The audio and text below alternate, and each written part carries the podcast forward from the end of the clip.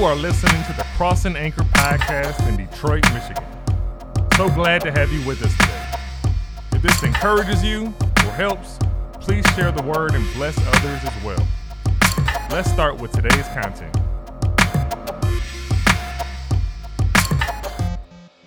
Well, today I want to talk to you out of the book of John in the 15th chapter. So if you have your Bibles, would you open up to John chapter 15, verses 1 through 5?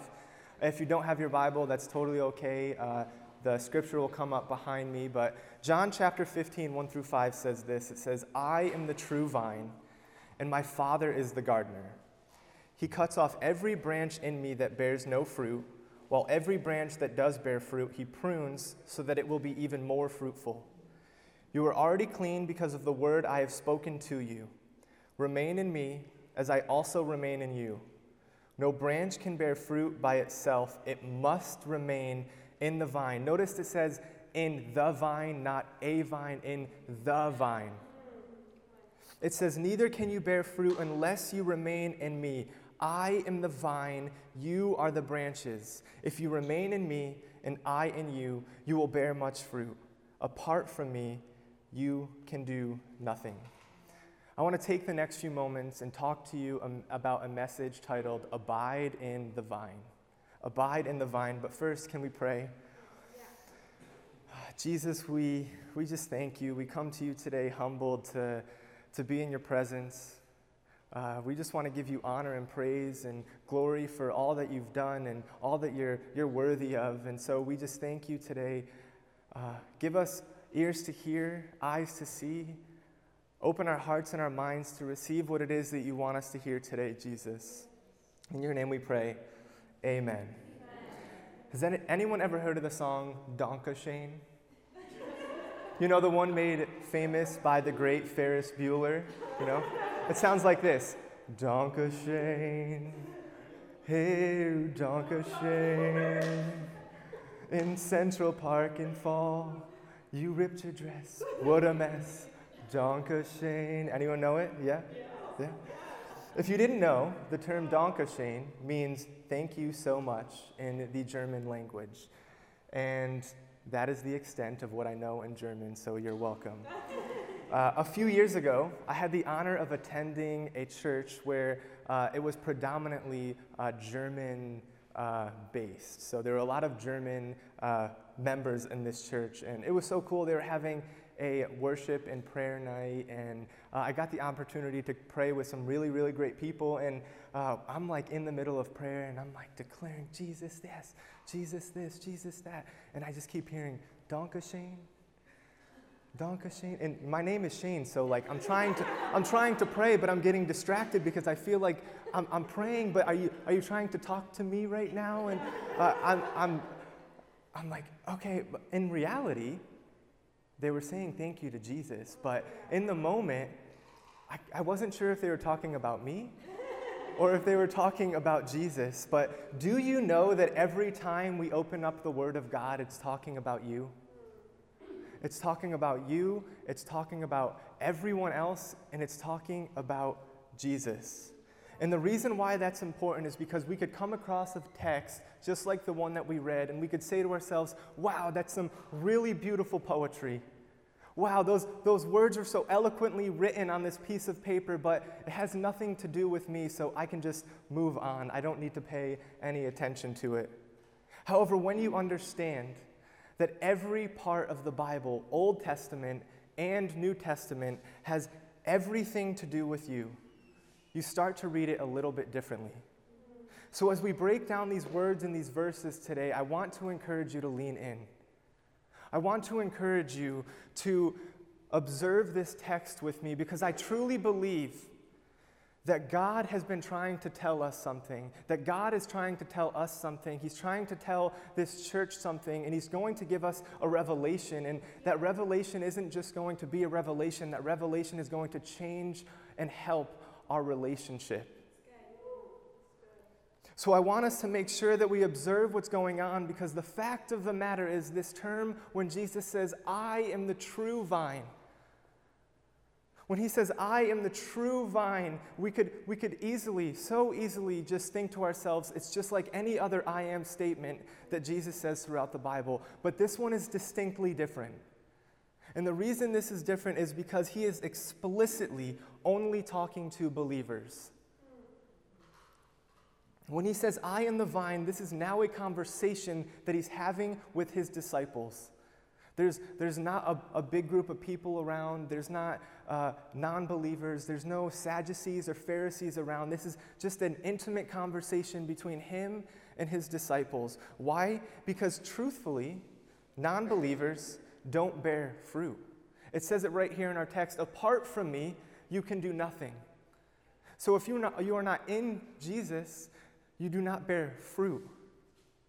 And also, salvation itself isn't necessarily a fruit bearing event. In other words, just because you're saved, it doesn't mean that you bear fruit.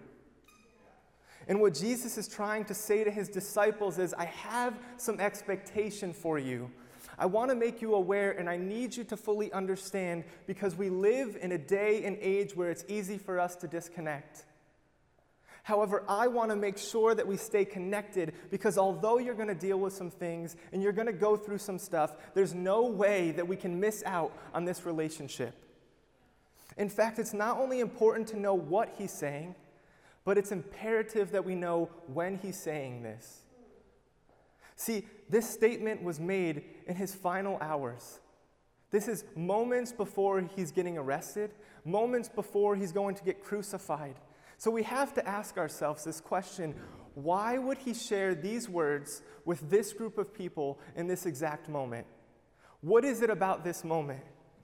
This doesn't seem like the time for sweet poetry. This isn't the pep talk I thought we would get before Jesus is going. Why? But if we simply look at this as a poem, or we simply look at this as beautiful words on a paper, then we're going to miss out on what it is that he's trying to communicate to his disciples. And what he's saying is the days are about to get dark. People that used to argue with you are going to try and kill you. They're going to try to arrest you. They're going to try to sabotage your ministry. They're going to try to stop you. However, I want to make sure that you stay connected with me. I was on a flight a little while back and I needed to get some work done, so I opened up my laptop and I, or opened up my backpack and I took out my laptop and I opened up my laptop and I go to sign on to the internet because that's what you do when you're on an airplane. And I noticed the price of the internet. and I literally asked myself, am I paying for internet or am I paying for jet fuel? But how many of us know that there is a cost to connecting? It doesn't come cheap. It doesn't come easy. There is a cost to connect. And what God is saying here is the cost of connecting with me is not greater than the fruit that I want you to bear. The cost of connecting with me, the trials you might face, the tribulations you might face, the storms you might face, don't even compare to the fruit that I want you to bear. Because if you look at the price, some of us may be tempted to say, I don't want that deal. But what you, don't, what you don't realize is that this is a deal that you cannot miss out on. Although it seems like this deal is going to be difficult, that this deal is going to put you in some rough spots, the fact of the matter is when you follow Jesus, when you make that choice, you're choosing a dangerous path. However, to choose to not follow Jesus is to follow a deadly path, which is my first point for us today following Jesus is dangerous, but not following him is deadly. What Jesus is saying is, You're going to follow me because without me there is no living. That's why he opens up this section with this verse and this statement. He says in verse 1, I am the true vine. In another translation, the message translation, it says, I am the real vine. What is he saying to them? What he's saying is, Look, you're not going to see me for a while. And as a result of not seeing me, you're going to see other options. You're going to see other choices. You may be introduced to other religions or other ways of thinking. However, just because I'm not physically in front of you, it doesn't mean that we can't stay spiritually connected. In fact, we need to make sure that we stay spiritually connected because if you are not careful, if you are not careful, you may end up following something that you shouldn't be following. This is why he says, I am the true vine. I am the real vine. He's letting us know that there are other options. He wants us to be aware there's other options out there. However, those other options don't even compare to what we have in Him. Has anyone ever been to New York City or heard of Fifth Ave? Anyone? So, if you, if you don't know, Fifth Ave is famous for some of the greatest designers in all of the world. You could walk down a block and you have some of the greats like Chanel and Louis Vuitton and Saint Laurent, and all the ladies in the room are like, Yes, Lord, I receive it. Amen. But you could walk down one block and you can find designers and brands and clothing lines that are comparable to one another. And what Jesus is saying is this He's saying, You can walk through life, but you will never find another like me. There's no one that even compares. You're going to see other options, you're going to see other stores, you're going to see other opportunities, but you will never see another God. You will never see another Jesus. So be careful what you're putting on. Be careful what you're wearing, because if Jesus is not in the tag, then you shouldn't be wearing it. And I get that it's persuasive, right?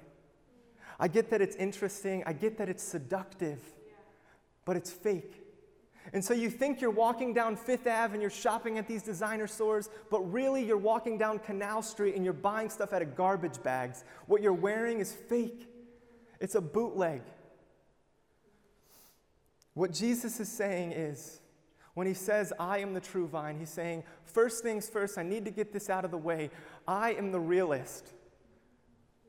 In fact, not even the realist, because to say the realist would mean that there is another real when there is not. Jesus is the only real. And here's what you need to know there is no other God but me. And if you don't find it in my word, then you don't try to change it, and you don't try to use it, and you don't try to follow that path. He says, I am the way, I am the truth, and I am the life. So you follow me, and if you're not following me, then you're following wrong. Essentially, that's what he's saying when he says, I am the true vine. He's saying, I am the only real vine. There are other options, but those other options are fake. I am the only real. But because he is so real, he keeps it real, right? Yeah. He says, because, because we're connected, there's some, there's some stuff that I need to work in you and through you. He goes on to say in verse 2 He cuts off every branch in me that bears no fruit, while every branch that does bear fruit, He prunes so that it will be more fruitful. My second point for you today is this God cuts away what we don't need so that we can become what He needs us to be. God cuts away what we don't need. So, what, what is it that we don't need? We don't need anger, right? We don't need greed. We don't need laziness. We don't need lust. We don't need false theology. So, what he says is, I don't need to prune those because I, we don't need those. Those are not my character. And since you're becoming more like me, I want you to carry what it is that I carry, and I don't carry those things, so I'm going to cut them off. But then there are the other areas, which is the fruit that I'm going to prune. See, there's a di- big difference between cutting and pruning. When he says, I'm going to cut it off, it's cutting off the things that we don't need. Because when we pray a prayer that sounds like this God, I want to honor you. God, would you make me the man that you've called me to be? Would you make me the woman that you've called me to be? Essentially, what we're saying is we want him to cut off the things that should not be there. But then when we pray the prayer that says, God, make me more like you, allow me to be more loving, allow me to be more kind, what we're asking for is to begin the process of pruning. There are the fruits of the spirit, and I'm sure that you've heard of them, but in Galatians 5:22 it says, "These are the fruits of the spirit: love, joy, peace, patience, kindness, goodness, faithfulness, gentleness, and self-control." So when the Bible says he wants to prune the fruit, this is what he's talking about. But because of bad translation or maybe human error, we have been mistaken for a while of, how we've looked at this verse and believed this. See, I would be a faulty teacher if I were to get up here and try to talk to you about all of these fruits and then individualize them. Maybe I try to call faithfulness an apple and self control a mango, and I try to break down each of these different characteristics as different fruits. However, that's not the case. They are not different, they're actually one and the same. See, if I take that apple that we call faithfulness and I cut it down the middle, what we find inside is not just faithfulness. What we find inside is love. What we find inside is joy. What we find inside is peace, peace and patience and goodness and faithfulness and gentleness and self control. If I take that mango and I cut it up into pieces, what we find inside isn't just self control, it's love, it's joy, it's peace, it's patience, it's kindness, it's goodness, it's faithfulness, it's gentleness, and it's self control. So then we understand now that these are not isolated. We don't have to build each one separately. In fact, it's impossible to grow in each one separately. You don't grow in love and not grow in joy. You don't grow in peace and not grow in patience. When you grow in joy, you grow in patience. When you grow in love, you grow in self control. It happens all together. And this is what happens through the process of pruning. God says, I'm developing you to become more and more what it is that I've called you to be. But here's also the truth you're not going to get it right every single time. Which is why my third point for us today is even if we don't get any better, we're enough in Him. Even if we don't get any better, we're enough in Him. And this speaks to the grace of God. John 15, 3 says, You are already clean because of the word that I have spoken to you. What he's basically saying here, here is there are different kinds of disciples. There are different kinds of believers. See, there's one believer that may be new to the faith, and that believer that's new to the faith will say things like, I'm not right yet. I'm not right yet. I'm not clean yet. I'm not in the position to be pruned and cut and changed. I need to go fix myself first and then come back. But wouldn't that suggest then that we can do anything good on our own?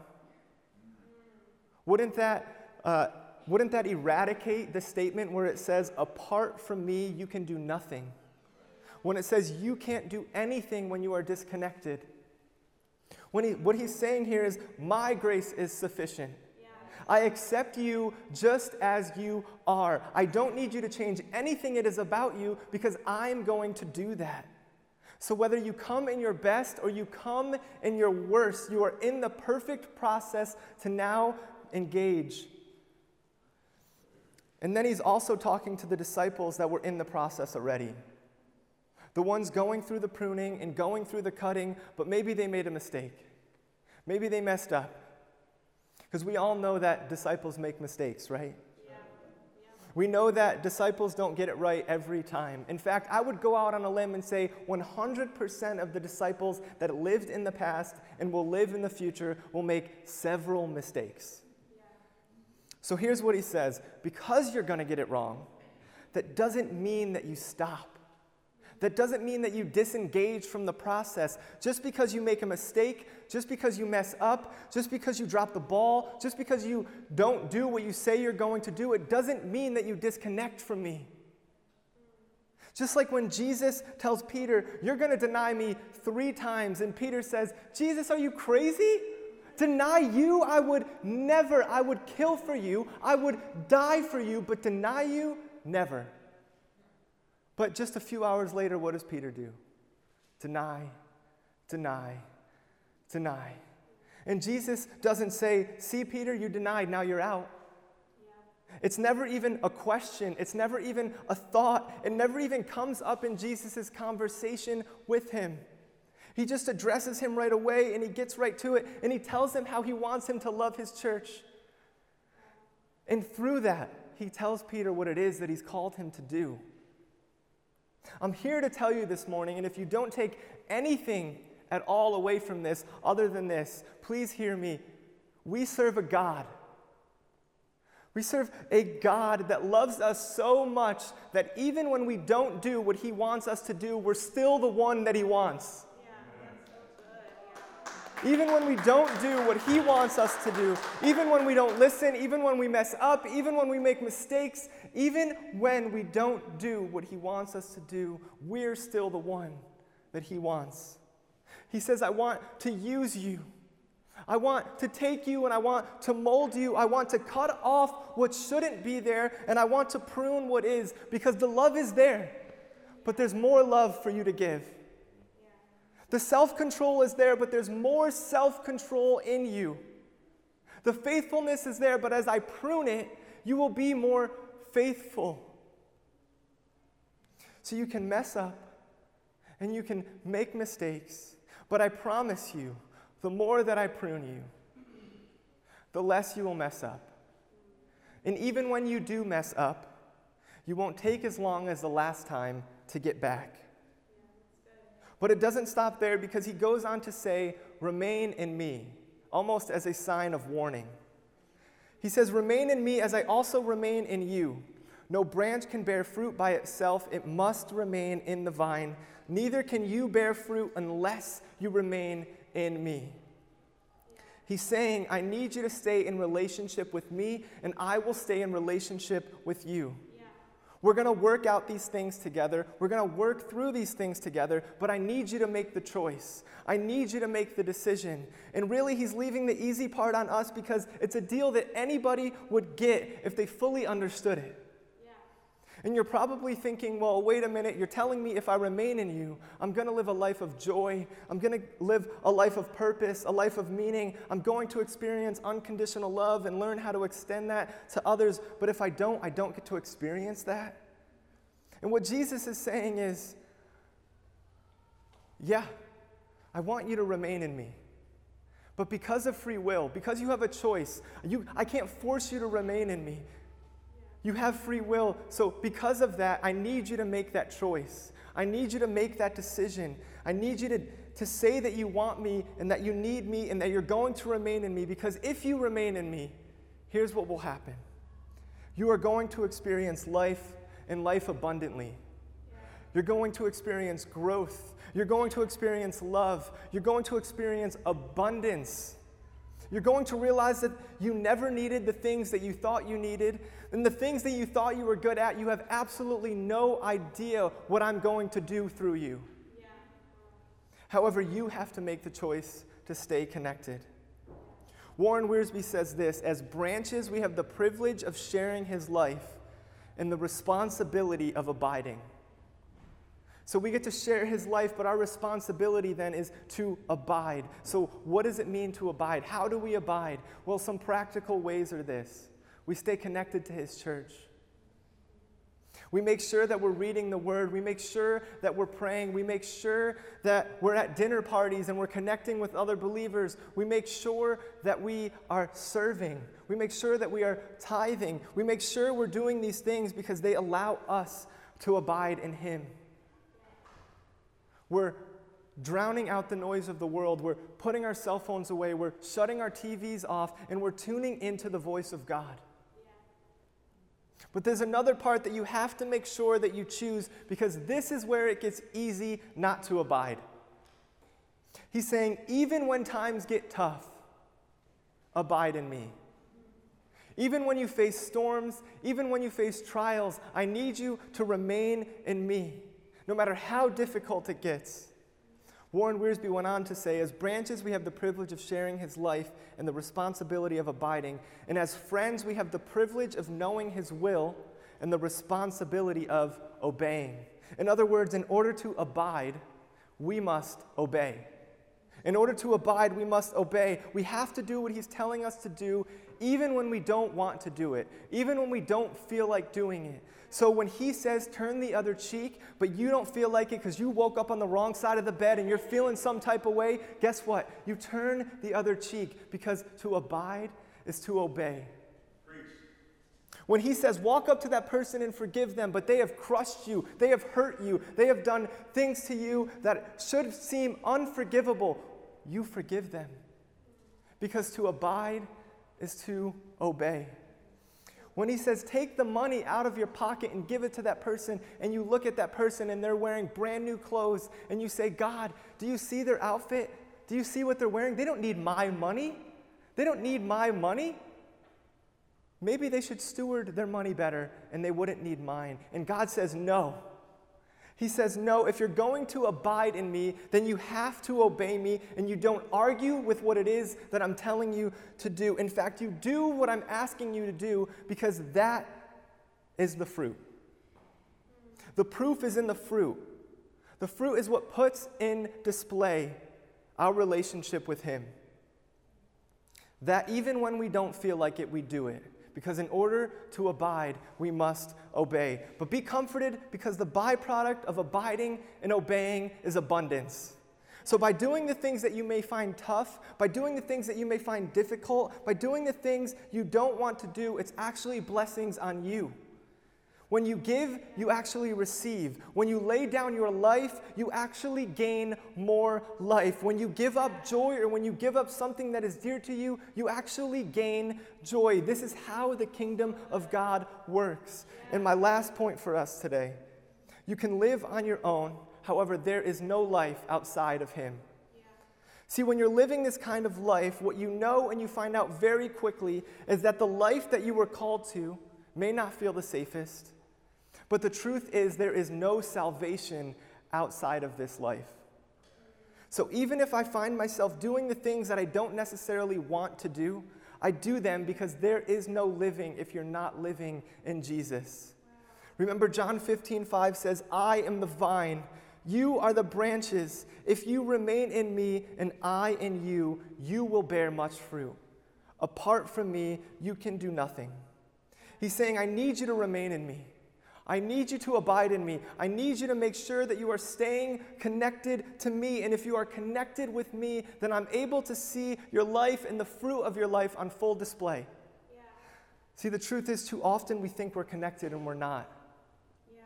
Remember how I was telling you that I was on the plane and trying to connect to the internet? Well, the truth is, I was on the plane and I did open up my backpack and I did take out my laptop and I opened it up to connect to the internet, but I did not accept the terms and agreements, so I actually never connected.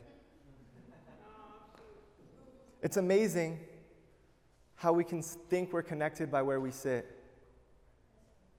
How we can think we're connected by where we stand. How we can think we're connected by the people we're surrounded by. But the way that we find out we're connected is by our fruit. Do you remember the story in the Gospels where Jesus walks up to a fig tree and the Bible says that the fig tree was in leaf? The term in leaf literally means that the tree had leaves. So the tree was giving off life giving vibes. It says that the fig tree was in leaf, but it didn't bear any fruit. So what does Jesus do? He curses it. See, the truth is, if you were to read a little bit more about the season and the time, that it actually was when he approached the fig tree, you would actually find out very quickly that it wasn't even the right time for figs to bloom, yet it still frustrated Jesus. This one commentator suggests that the reason why this frustrated Jesus in this moment is because when he walked up to this tree and he saw that there was no fruit, he didn't care that it wasn't the right season. He was frustrated because the tree was appearing to be giving life bearing fruit and it wasn't. See, the reason why he cursed the fig tree is because it doesn't matter the season. He says, I want you to bear fruit regardless of the season, whether it's happy or sad, whether it's good or bad. It could be summer or winter, it could be a storm or it could be a beautiful day. It doesn't matter the season. Regardless of what's going on, I want you to bear fruit. See, the fact of the matter is, when we pray prayers like, God, I want to be a disciple.